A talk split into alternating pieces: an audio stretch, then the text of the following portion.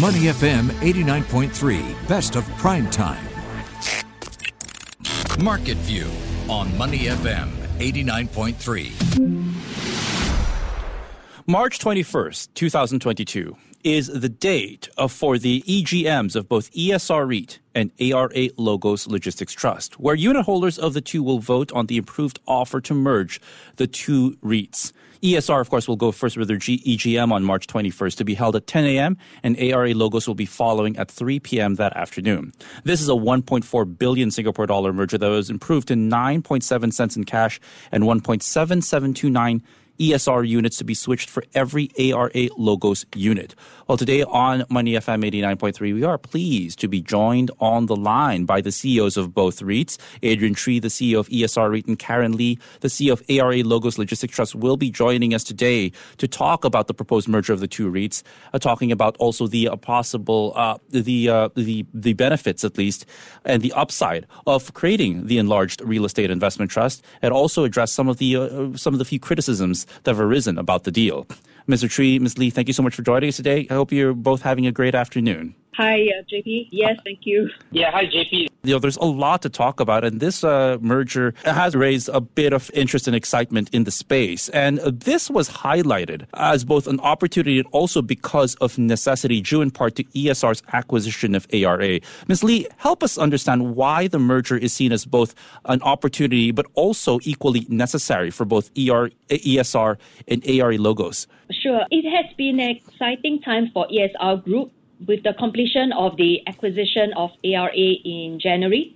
ESR Group is now APAC's largest real asset manager powered by the new economy and the third largest listed real estate investment manager globally with a gross asset under management or AUM of 140 billion. So ESR Group is now the largest sponsor and manager of 14 listed REITs in APAC, including ALOG and ESR REIT. We are excited to be part of a large platform, but this means we now share a common sponsor and have overlapping investment mandates as we both in assets, including logistics properties. Hence, conflicts of interest will arise in terms of competing with each other over asset pipeline, tenants and financial resources from sponsor, and also third-party assets.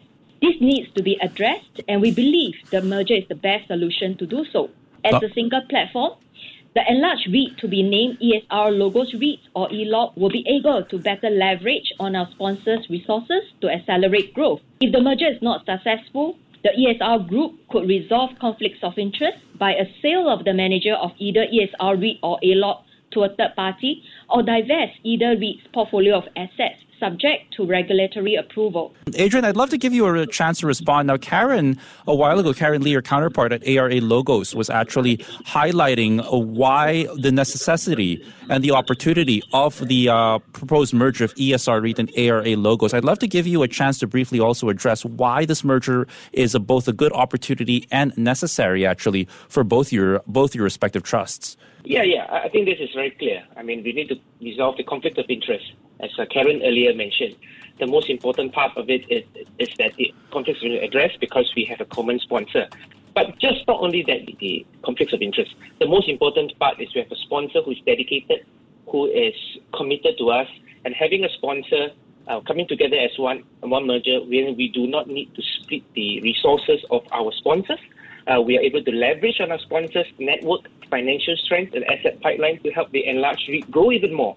So that is the reason why Karen and I believe that this merger is actually beneficial to our uh, shareholders, not just for the fact that we're solving conflict of interest, which become real right now because ARA acquisition has been completed by our sponsor ESR Cayman, but the merits of the mergers is actually very, very uh, important and good for our respective unit holders. All right. I do want to ask also, and I think Karen touched on this just briefly, and either of you can answer this actually. In the event that the merger is not approved by unit holders, it's said that it's possible that one of the managers will need to be sold off. What other possible course of action could happen if, say, by some reason on the EGM, either of your unit holders decide, you know what, we don't want to pursue this particular um, uh, merger? What other course of action are available?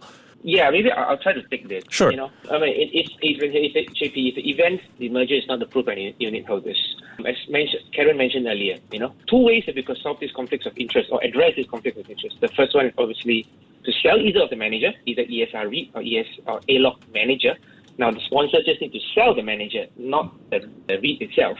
Uh, you can solve, that's one option to solve the conflicts of interest. The other one is obviously to divest either of the REIT's portfolio assets, but some of which are actually under non-sale moratoriums imposed by JTC, the so-called industrial landlord.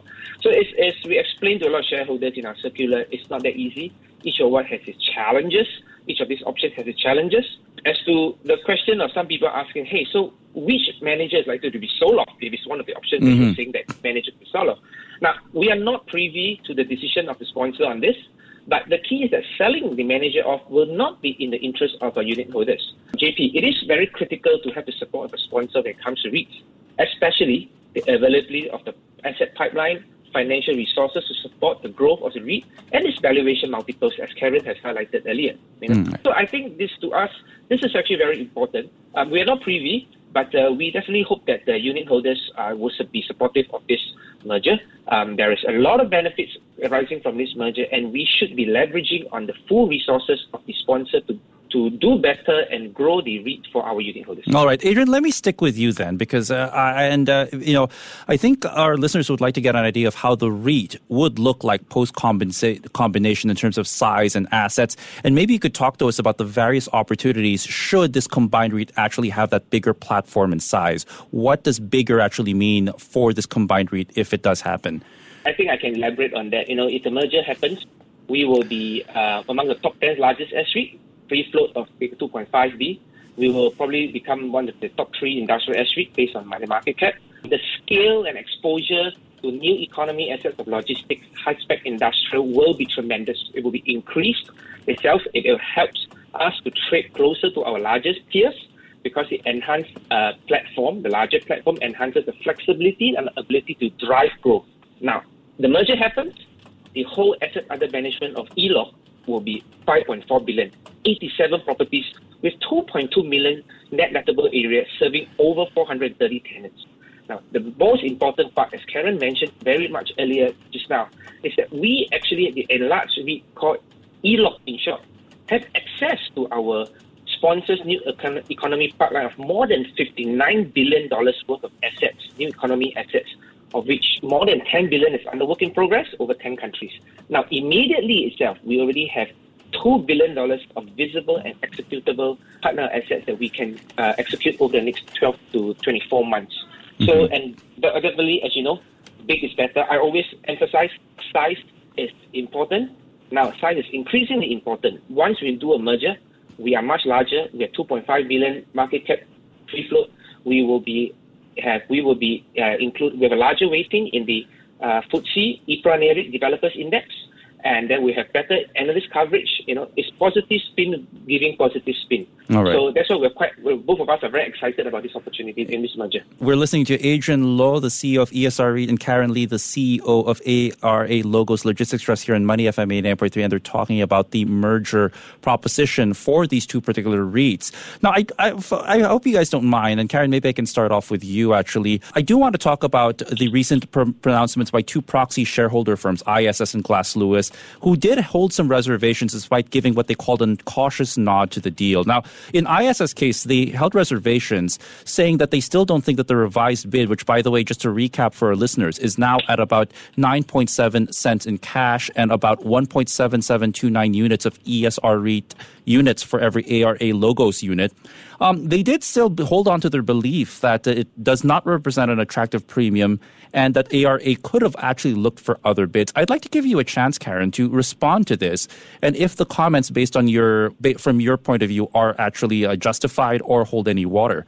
Well, we appreciate the feedback provided by the proxy advisors. The proposed merger is intended as a strategic merger between the two REITs with a common sponsor. And this is not a complete sellout of ALOG. Mm-hmm. So for a successful merger, the relative valuations of both REITs would need to be balanced from the perspectives of their respective unit holders. So if the merger is approved, ALOG unit holders will continue to be vested in the existing portfolio of ALOG assets, which will be part of the enlarged REIT. So we believe the revised proposal presents an improved set of terms for ALOG unit holders. And this would have addressed the pricing and uh, premium concerns raised by the proxy advisors. All right. So, it, and it is also important to note that the transaction remains accretive where the historical FY 2020 pro forma DPU of 12.8% is the highest amongst the few completed S-REITs mergers since 2018, and the historical FY 2020 pro forma NAV accretion is now 5.3%. The implied price over NAV of 1.4 times is also the highest for any precedent S-REIT merger or privatization since 2014. So, moreover, the revised offer's illustrative value of the scheme consideration is also 5.3% higher than the previous offer. Mm-hmm. And having considered the full context of the merger, we believe this is a fair offer for our unit holders. All right. And, and it's been close to five months since the merger was announced in October last year. So far, ESR's uh, offer is the only one we received. And regardless, if there is a competing offer, our board remains open to consider any bona fide offer and will have a fiduciary duty to do so. Fair enough. Now, Adrian, I wanted to go to you because Glass Lewis also had a point of contention actually with ESR REIT saying that the illustrative yes. price actually is still above the weighted volume average price of the REIT, and they took contention actually with regards to what you used as the benchmark for the for the ESR for valuing the ESR REITs. Um, what do you have to say to what they actually raised, sir? I think I think it's a fair point to, to ask. You know, as, as Karen mentioned, you know, this is a merger. It's not a sellout of us or we're buying it. It's just a merger, and there's strategic benefits that come to that. So any gross exchange ratio or offer terms has to balance the benefit of the merger for both sets of unit holders. Yes, we hear the proxy advisors earlier in during uh, the original terms that most of the benefits is, is shift more towards the ESR REIT. You know, we revised the offer try to balance it up and shift some of those to to to, to ALOG. But the point is that the final number, the revised offer, has to balance the benefits of the merger for both sets of unit holders because you need both of them to approve it. Now, our revised offer of gross exchange rate, implied gross exchange ratio of 1.97 times, is within the 1.95 and 1.99 times that we have all been trading. Whether you use a one month, one year, uh, 12 months, six months, or one day VWAP, it's within that range. Mm-hmm. And importantly, the issue price that we're putting out is not something we pluck out of there. If you look at the target price range of research analysts that cover ESR REIT stock, and we have more than 10, we have 10 analysts, research analysts, learned people covering our stock. The actually the average price of the the target price of uh, the analyst recommendations for ESR is about 49 cents. So issue price about 49.24. Yeah, you know, decimal places. It's about there. You know, and another point is that the IFA has also opined that this merger is actually on normal commercial terms and it's not prejudicial to our minority shareholders and one of the most important thing I think with the uh, if you read in the press last whole week is that the key point is that both proxy advisors, not just Glass Lewis, actually ISS as well, have agreed on the strategic benefits of this merger. Absolutely. Thanks so much, Adrian. Now, look, I only have 30 seconds, guys, but I would like to just uh, ask if you guys could quickly just summarize how might the deal improve distributions for investors once it's enlarged? Well, the deal is already 4.7 accretive to ESRE units on a DPU pro forma basis. Um, I think it's 12.8 as Karen has, has mentioned. We think that becomes once it becomes larger, we are able to have lower financing costs and access to uh, larger pools and wider pools of capital, and this will further drive down the financing costs. And obviously, we will have operational and uh, trust level savings, synergies, and economies of scale. Remember, JP, this is a merger of two REITs in the same sector not from two different sectors. And this is where the potential synergies, efficiencies, operational will benefit us uh, as once we come together as an enlarged vehicle. All right, Karen, uh, very quickly, any last words before we actually wrap this up? As what Adrian has said, there are various benefits for the merger. And also, most importantly, you know, the proxy advisors have actually recommended to vote for, although um, we know that uh, ISS has this uh, uh, um, caveat on the for vote. But in any case, um, there are various benefits. I hope that the unit holders will look at it on a holistic perspective. All right. I'd like to thank Adrian uh, Chui, the CEO of ESRE, and Karen Lee, the CEO of ARA Logos Logistics Trust, for joining us today on Money FM 89.3 to talk about their proposed merger. To remind unit holders, March 21st, 2022 is when ESRE will hold their EGM for the vote at 10 a.m. and ARA Logos at 3 p.m. that afternoon. Uh, Mr. Chui, Ms. Lee, thank you so much for joining us and appreciate the time. Thank you. Thanks, JP. Appreciate it. Thank you very much. Thank you, JP. Thank you. Thanks so much. Thank you. Thanks. Bye bye. Before acting on the information on Money FM, please consider if it's suitable for your own investment objectives, financial situation, and risk tolerance. To listen to more great interviews, download our podcasts at moneyfm893.sg or download our audio app. That's A W E D I O. Available on Google Play or the App Store.